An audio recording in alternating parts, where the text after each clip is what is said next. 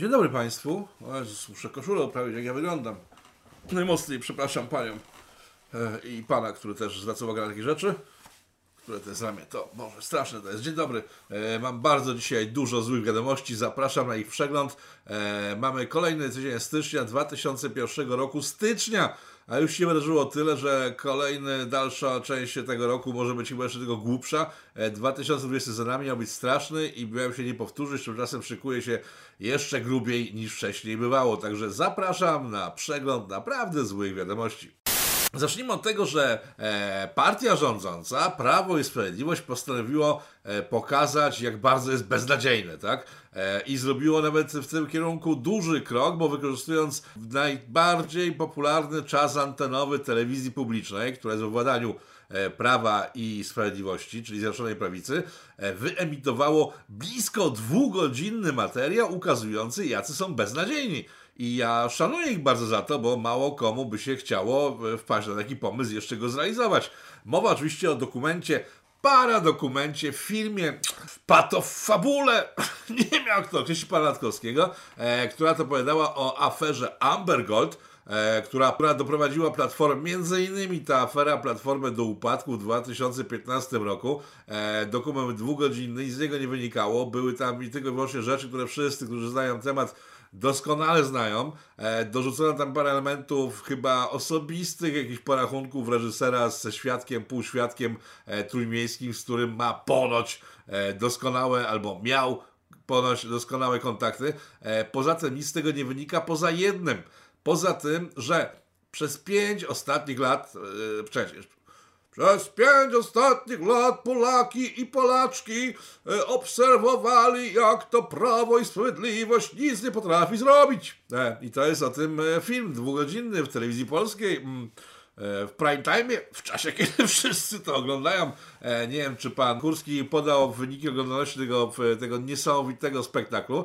Powinien to zrobić jak najszybciej, jeśli tego jeszcze nie zrobił. Ale na pewno oglądało to parę milionów osób, w związku z tym jestem naprawdę z... pełen podziwu do tego, że się ku temu skłonili.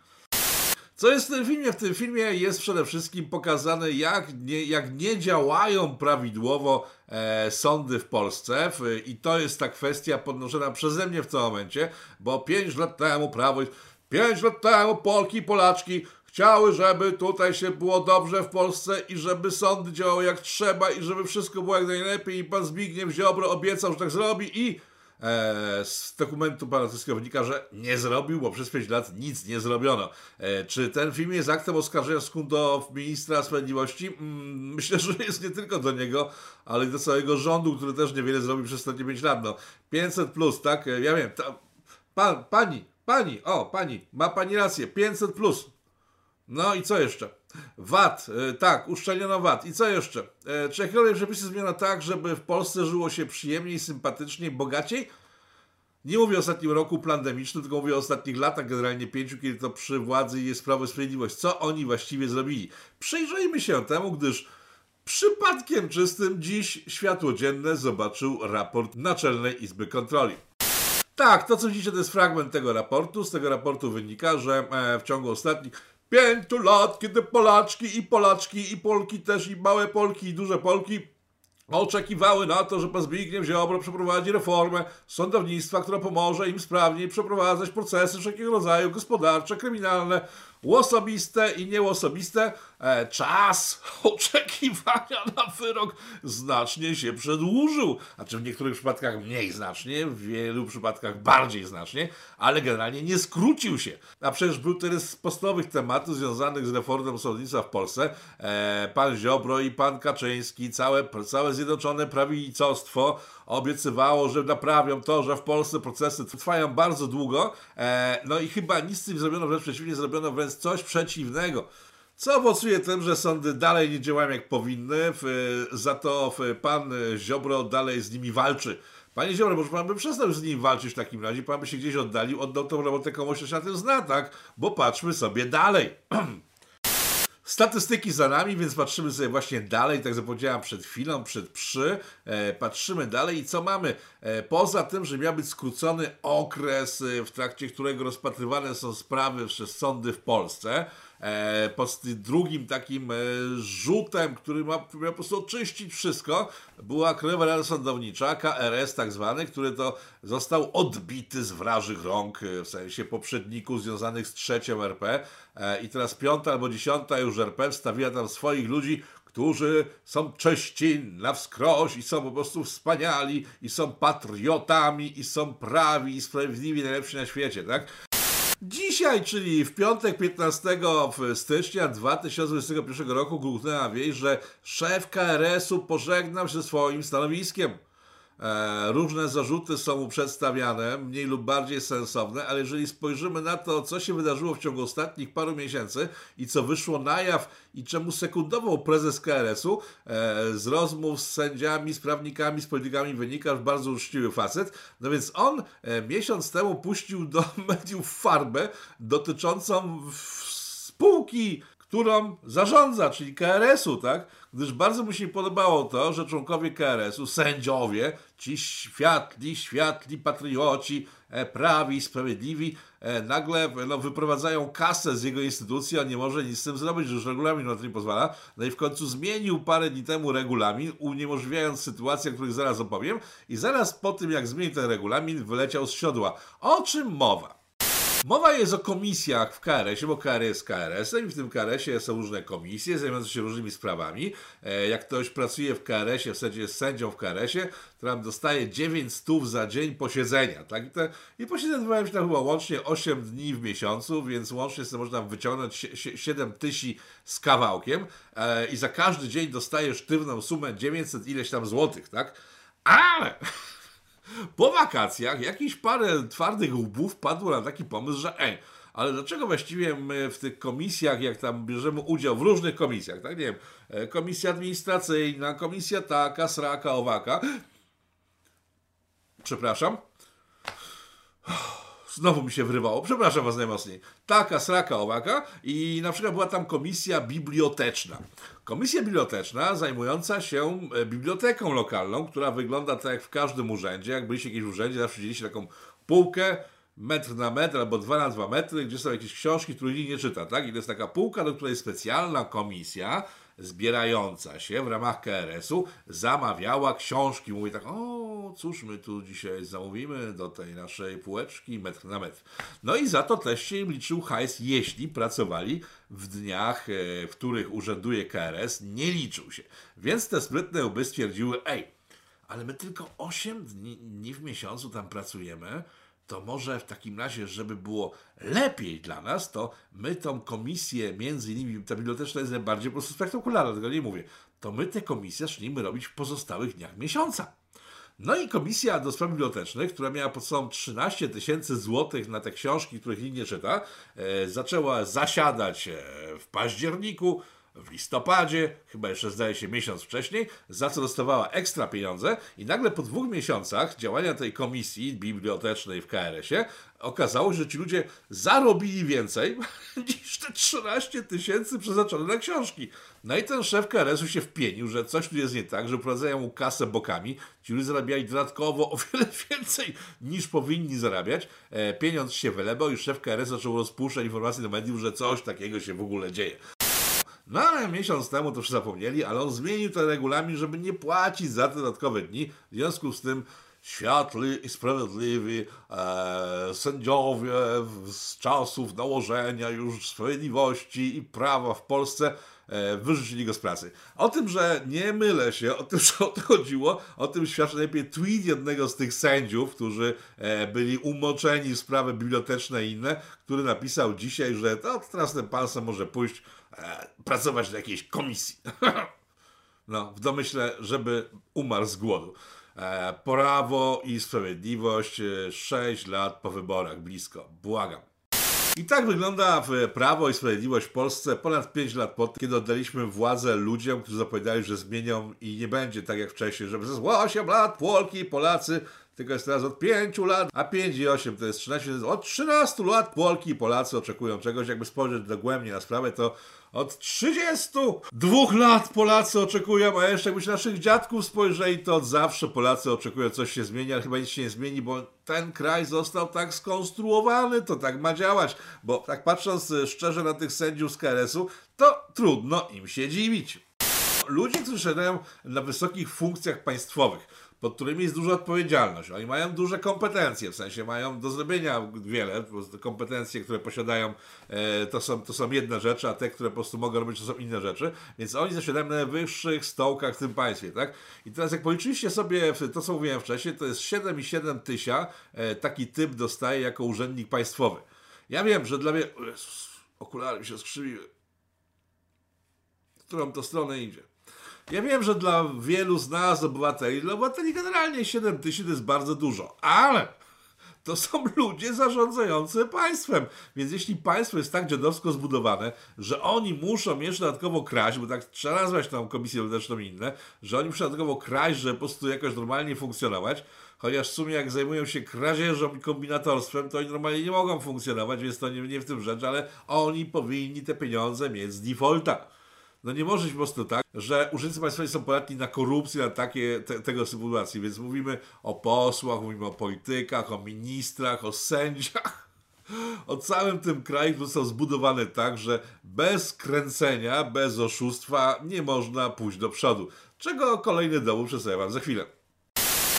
Kolejna, kolejny dowód na tą tezę, którą przed chwilą przedstawiłem, jest pani Emilewicz, członkini, członkuwa rządu Zjednoczonej Prawicy, która gardowała jeszcze parę dni temu, że każdy, kto łamie obostrzenia te paraboliczne, to jest po prostu wyklęty i złym człowiekiem, po czym wysłała swoje dzieciaki na narty w czasie, kiedy zakazała jako członkini rządu, członkuwa rządu Zjednoczonej Prawicy wyjeżdżać ludziom na ferie. Ona zrobiła to, czego zakazuje jej rząd, czyli ona sama, tak? A kiedy ją przyłapano na tym, nagle stwierdziła: och, ale to moi dzieci moje pojechały, bo one zajmują się wyczynowo tym narciarstwem i mają dokumenty na to. No i się okazało, że wyczynowo zajmują się w świetle dokumentów dopiero po tym, jak wrócili z tych ferii, zrobiła się zadyma, bo pamiętacie panią Jandę? Ej, jak można, jak się kogoś zna, to się kombinuje, tak? A jak można wykombinować tak, że e, pani Jandę jest poza kolejnością brana do szczepień, to dlaczego pani Emilewicz, skoro ma też swoje chody, nie mogłaby dostać zaświadczenia, że jej dzieci są sportowcami? To jest jedna i ta sama chucpa. Całe to państwo zbudowane jest tak, że po prostu nie działało, że trzeba było kombinować. Tylko wiecie, jak ten dwa tysiące piętnastym e, pisuary szły po władzę, to oni mówili, że to wszystko zmienią. Tymczasem nie dość, że tego nie zmienili, nie stworzyli R P trzy zero, czy tam R P cztery zero, czy pięć zero, tylko tą starą R P umocnili jeszcze bardziej, nauczyli się z niej korzystać, a w zeszłym roku, kiedy była szansa na to, żeby zreformować wszystko, prawo, gospodarkę, przepisy, ee, wszystko, co tylko możliwe, żeby wreszcie ułatwić ludziom życie, bo był pretekst, czyli wiecie o co chodzi, chodzi o e, choróbsko, które wisi w powietrzu i wszystkich miało zabić. Nie zrobili tego, miast tego wprowadzili jeszcze większe obostrzenia, tak jakby przez ostatnie trzydzieści lat ich nie wprowadzali, bo to nie jest tak, że pandemia nagle spowodowała obostrzenia. Czy ktoś mi może wskazać, co w tym kraju odostrzono w ciągu ostatnich trzydziestu lat, eee, poza kazusem pana Millera yy, i alkoholem? A? No chyba nic. Że ktoś z was śledzi prasę tą, y, prorządową i media prorządowe, z pewnością zauważył nadobecność w ostatnich tygodniach jednego z urzędników państwowych, który wyskakuje z każdej możliwej dziury, z okładki gazety, z telewizora, z kineskopu, wyskakuje i pokazywany jest jako zbawca ludzkości. E, I nie jest to pan Morawiecki, który ponoć, jak tylko się skończy pandemia, można byli wcześniej, e, jako że się kojarzy z tym, z tym wszystkimi ograniczeniami i bardzo źle się kojarzy wszystkim, e, zostanie zastąpiony właśnie przez pana Obajtka, bo o nim mowa. No człowieku, który poszedł do Orlenu i mając kupę siana, za tą kupę siana kupił sobie e, kioski ruchu, kupił niemiecką prasę, ratując Niemców przed stratami, jakie mieli wcześniej, i to jest ten zbawca, który ma być ponoć następcą pana Morawieckiego. Eee, pamiętajcie o tym, jak do tego dojdzie, bo chyba po raz pierwszy znowu tutaj w Polityko mowa o tym, kto może zastąpić premiera R P.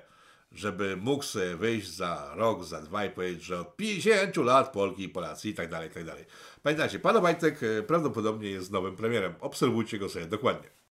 Wracając do sądu, w ostatni tydzień to wielka afera w Polsce, w sensie wszyscy o tym trąbili, e, wynikająca z tego, że e, Ministerstwo znowu Sprawiedliwości, bo jesteśmy przy sądach, e, stwierdziło, że obecny stan, kiedy to każdy sobie może odmówić mandatu, jest nie do przyjęcia, bo w innych krajach tak nie ma. E? Podając przykłady krajów, w których tak jest, ale trochę inaczej niż w Polsce, że to nie może być tak, że jak nas zatrzymuje władza, to my mówimy tak, a to tak wcale nie było, to idziemy do sądu w takim razie i władza, czyli policjant miał obowiązek wysłania do sądu zawiadomienia o tym, że obywatel się nie zgadza z jego decyzją. Teraz w świetle nowego prawa, które jest planowane i przepychane przez Ministerstwo Sprawiedliwości, ma być tak, że jak my się nie zgadzamy, to i tak musimy przyjąć mandat i później pójść do sądu, rozumiecie? Czyli tak, musimy przyjąć ten mandat, opłacić go, zgłosić do sądu, w sądzie zapłacić oczywiste wpisowe, żeby w ogóle przez sąd się zgłosić i wejść wszystkie te tryby machiny, która w finale przyzna nam rację, jeżeli mamy rację, a nie przyzna nam, jeśli nie mamy racji. Bo ludzie, którzy nie mają racji, na szczęście nie robią takiego numeru, że odmawiają w kwestii poddania się ocenie sądu, ale ci, którzy mają rację, często tak robią, tylko że teraz będą mocno zniechęceni, żeby to czynić. Teraz powody, dla których ci wariaci z rządu to robią. Eee, są dwa. Jeden, to nie moja koncepcja, to po, zasłyszałem oczywiście u opozycji, w sensie o ludzi związanych z opozycją, że tu chodzi o to, że jak obywatel wyjdzie na ulicę na jakiś marsz czarny, różowy, fioletowy albo nie wiem, jeszcze jakiś w kratkę, to kiedy go policja zatrzyma, to wtedy dostanie mandat i będzie z basi i będzie się bał wychodzić na ulicę, żeby tego mandatu nie dostać, bo nie będzie mu się chciało później łazić po sądach. A, I to być może tak może być, aczkolwiek myślę, że kwestia jest całkiem inna, związana z tym, o czym mówimy od początku tego programu. Co się stanie w chwili, kiedy zostanie wprowadzony taki przepis, o którym mówimy, tak?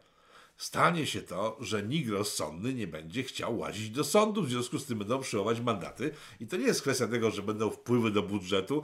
No, jakieś tam może są, ale to nie są jakieś kolosalne wpływy, z których można na przykład zbudować szturmowiec intergalaktyczny imperium, którym będziemy walczyć z kosmitami. Tak? No, to nie są tego typu pieniądze, tak? Ale jeśli dziesiątki tysięcy Polaków nie będzie miało rozpraw sądowych wywoływanych właśnie z pomocą takiego triku sprawdzam, to może się trochę odetkają sądy. I to jest chyba jedyne rozsądne, dlaczego obecnie rządzący, a konkretnie mówiąc minister sprawiedliwości, przepycha ten projekt, który jest po prostu absurdalny i robi wszystkim pod górkę. Żeby nie było, Jezus, jakiś odcinek zrobił dzisiaj o tym Ministerstwie Sprawiedliwości, tak od A do Z praktycznie, oprócz tego Obajtka, e, żeby nie było, że Ministerstwo Sprawiedliwości nie ma fajnych pomysłów. No ma! W związku z ogólnoświatową aferą, której pewnie przejdziemy za chwilę, związaną z social mediami, Ministerstwo Sprawiedliwości wreszcie po pięciu latach wyprodukowało, wypluło z siebie projekt ustawy, która, przepisów, które mają spowodować, że social media nie będą mogły stosować cenzury w stosunku do obywateli Polski. Hurra! No i sobie patrzcie teraz na ten projekt, bo to jest taki zarys tego projektu, to jest, to jest taki drzewko pokazujące, jak to wszystko działa. No i to jest bardzo fajne, chyba, wydawać by się mogło, bo tu jak się nam nie podoba decyzja social media, to my ją e, zgłaszamy, social musi odpowiedzieć w ciągu tam dwóch dni, a jak odpowie, że jednak jesteśmy bardzo źli, to to wysyła się do Komisji Wolności Słowa.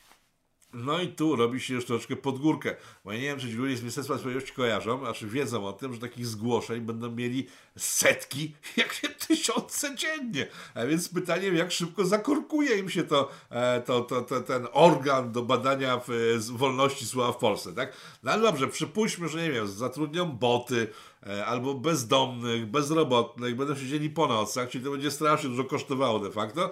Być może się uda przeprowadzić tak, żeby każde zgłoszenie bana w internecie, w sensie w social mediach, doprowadzało do tego, że państwo staje za nami i ono już dyskutuje ze złym socialem, czy pisaliśmy dobrze, czy źle. Okej. Okay.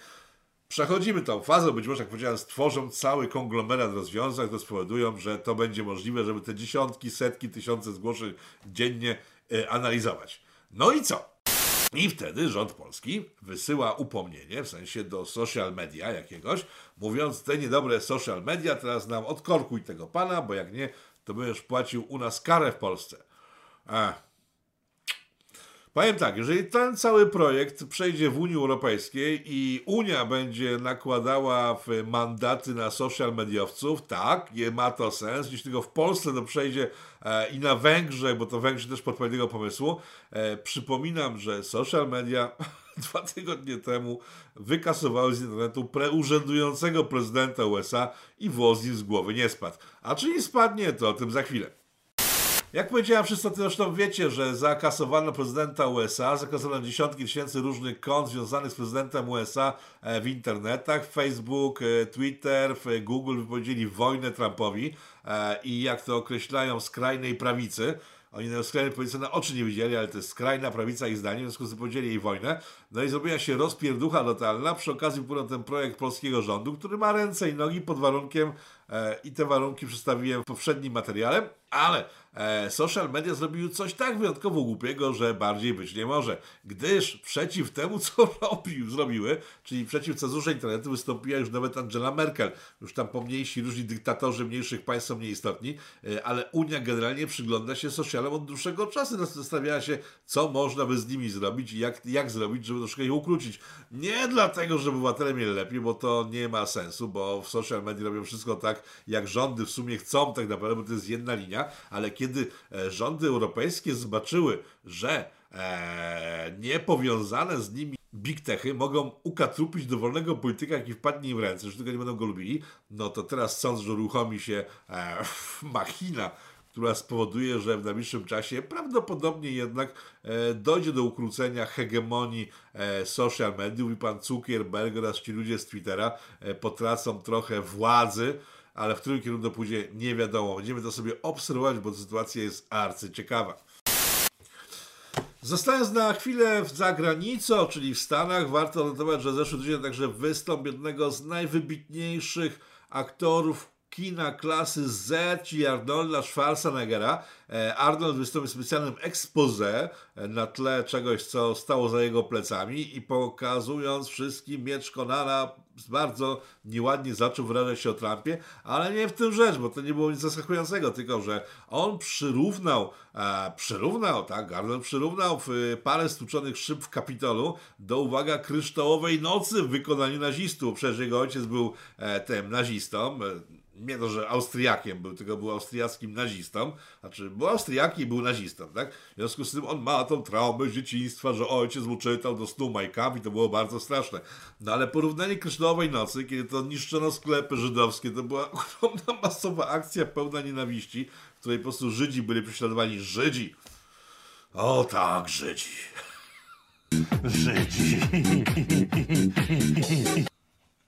No, Żydów dawno nie było, więc Arnold spodobał się pojawili. E, porównywanie prześladowań Żydów do kilku stłuczonych szyb no, było dość absurdalne i karkołomne. E, nie trzeba było długo czekać na odpowiedź, żeby Żydzi się z Izraela wypowiedzieli na ten temat. E, w jednym z periodyków izraelskich ukazał się ten właśnie oto materiał, który widzicie przed oczyma, e, który pomstował na e, Arnolda, wyciągając mu tak, że nie dość, że jego ojciec był nazistą, to jeszcze Arnold w swojej biografii e, pisał o tym, że Hitler w sumie nie był taki do końca zły. Arnold jest świetnym aktorem klasy Z, ale jeżeli chodzi o politykę, ja nie wiem jakim cudem był gubernatorem Kalifornii, chociaż po tym jak zostawił ją w długach i doprowadził do sytuacji, kiedy bezdomni stali się jeszcze bardziej bezdomni, nie dziwi nic. Na koniec dwie ciekawostki, bo dzisiaj to jest jakiś dzień, w ogóle jakieś pandemonium styczniowe się wydarzyło. E, dzisiaj okazało się, że rząd holenderski podał się do dymisji w związku z aferami związanymi z brakiem praworządności w Holandii. Aha, okej. Okay. Dlaczego o tym wspominam? Bo to jest jeden z tych rządów, który w Brukseli domagał się, żeby rząd polski ustąpił w związku z tym, że jego zdaniem rządu holenderskiego w Polsce występuje brak praworządności. No więc polski rząd został. Braku praworządności mu nie udowodnione, a rząd, który udowadniał, że polski rząd praworządności nie prowadzi w Polsce praworządnie, już nie jest holenderskim rządem. Taka śmiesznostka mała, chociaż niektórzy zauważają, że mm, to jest ta różnica między poważnymi demokracjami, a takimi jak Polska, że w tworzeniu demokracji, kiedy pojawiają się pewne wieści mogące wskazywać, że dany rząd jest nieprawomyślny i niepraworządny, to on odchodzi, a u nas tak się nie dzieje. Ktokolwiek obserwuje politykę zagraniczną, polską, nie tylko zagraniczną, także i światową, wie doskonale, że moralności nie ma w polityce i ten rząd musiał naprawdę grubo nawijać, żeby zniknąć w odmętach holenderskiej polityki. Więc to jest jedna z ostatnich informacji tego programu, bo ostatnia, ostatnia jest skierowana nie do ciebie, chłopaku, ani ty, mężczyzna, ani do pana też nie jest skierowana, bo ostatni dział tego programu kierowany jest do kogo? Do kobiet.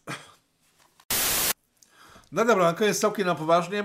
E, odezwała się do mnie grupa studentów e, z Bydgoszczy, e, którzy za cel wzięli sobie uświadamianie kobiet, e, że rak szyjki macicy jest groźną bardzo sprawą e, i że profilaktyka bardzo dużo może zdziałać, a badania robione e, częściej niż wcale, czyli na przykład nawet raz do roku, raz na kilka lat, mogą sprawić cuda. Mogą sprawić cuda i spowodować, że część z was, kobiety, nie zemrze na jakieś pastwództwo cholerne. W związku z tym yy, popychany pomysłem studentów z Bydgoszczy i przez sympatycznej pani Pauliny apeluję tak. Dziewczyny, tak, jest to poważna sprawa. Tak, e, wszelkiego rodzaju raki są dość niebezpiecznymi zabawkami natury. E, tak, jeżeli możecie, to pójdźcie sobie do lekarza, pójdźcie na badania okresowe, róbcie te badania, bo jesteście bardziej od nas, chłopów, narażone na sytuacje, w których wasze różne narządy dostają dodatkowych przeszczepów, przyczepów, implantów, które w naturalny sposób mogą was położyć szybko do grobu. Także jeśli możecie, drogie panie, młode i te młodsze jeszcze bardziej oraz te najmłodsze, które osiemnaście lat obchodziły już po raz dziesiąty albo dwudziesty, chodźcie babki do lekarza, bo to dobrze wam zrobi na zdrowie, a nam przysporzy wiele racji związanych z tym, że będziemy z wami mogli dłużej przebywać. Chociaż część z was jest paskudna, to i tak chyba was kochamy. Do zobaczenia za tydzień kolejny. To było Pitu Pitu, cotygodniowy przegląd złych wiadomości na kanale Rafał Otoka Franskiewicz, czyli na moim kanale. Żegnajcie, do zobaczenia. Myślę, że za tydzień już będę mógł zdjąć te cholerne okulary, bo oko wygląda coraz lepiej, ale jeszcze nie tak, żeby je pokazywać publicznie. Do zobaczenia, sia, arrivederci, ciao.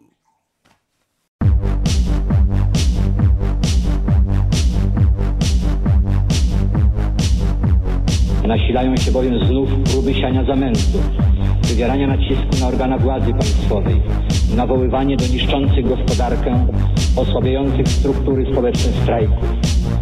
Zaostrzają napięcie, podnoszą temperaturę, różne prowadzone i planowane akcje protestacyjne. Powstaje pytanie, kto za tym wszystkim stoi? Kto zmierza ku konfrontacji? Ku antysocjalistycznej awanturze trzeba wyraźnie oświadczyć. Są granice, których przekroczyć nie wolno.